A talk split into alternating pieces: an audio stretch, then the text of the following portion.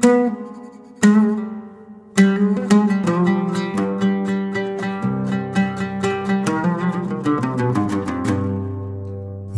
أن قصص من التراث على اليوم بودكاست.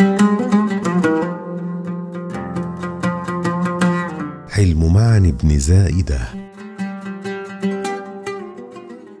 لما تولى معن بن زائدة إمارة العراق تذاكر جماعة فيما بينهم أخباره وما هو عليه من وفرة الحلم ولين الجانب وأطالوا في ذلك.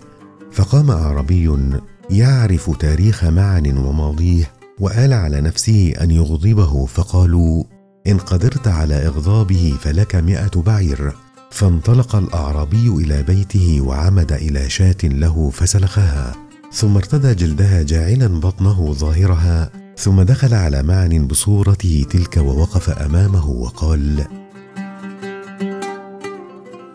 أتذكر إذ لحافك جلد شاة وإذ نعلاك من جلد البعير.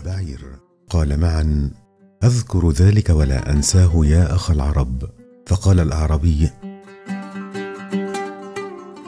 فسبحان الذي أعطاك ملكا وعلمك الجلوس على السرير. فقال معا ذاك بحمد الله لا بحمدك. فقال الأعربي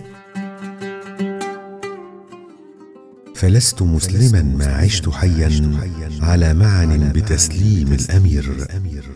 فقال معا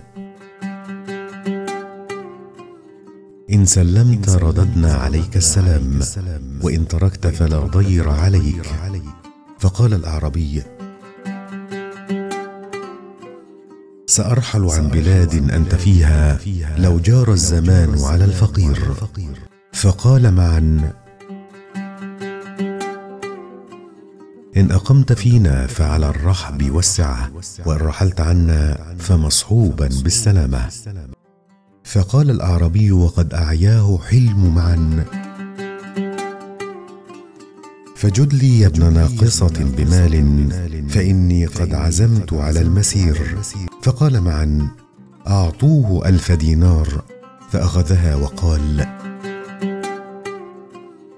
قليل ما آتيت به وإني لأطمع منك بالمال الكثير فثن فقد آتاك الملك عفوا بلا عقل ولا رأي منير. فقال معا أعطوه الفا ثانية. فتقدم الأعرابي إليه وقبل يديه ورجليه وقال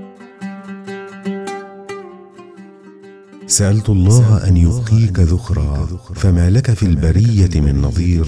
ملكت الجود والأفاضل جميعا فبذل يديك كالبحر الغزير. فقال معا أعطيناه على هجومنا ألفين فأعطوه على مدحنا أربعة آلاف. فقال الاعربي فداك نفسي يا أمير.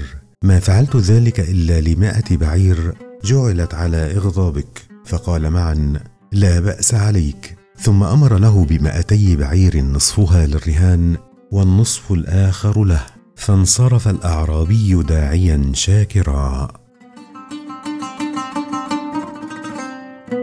شكرا لاستماعكم لنا وعلى وعد بلقاء جديد عبر اليوم. بودكاست دمتم في أمان الله.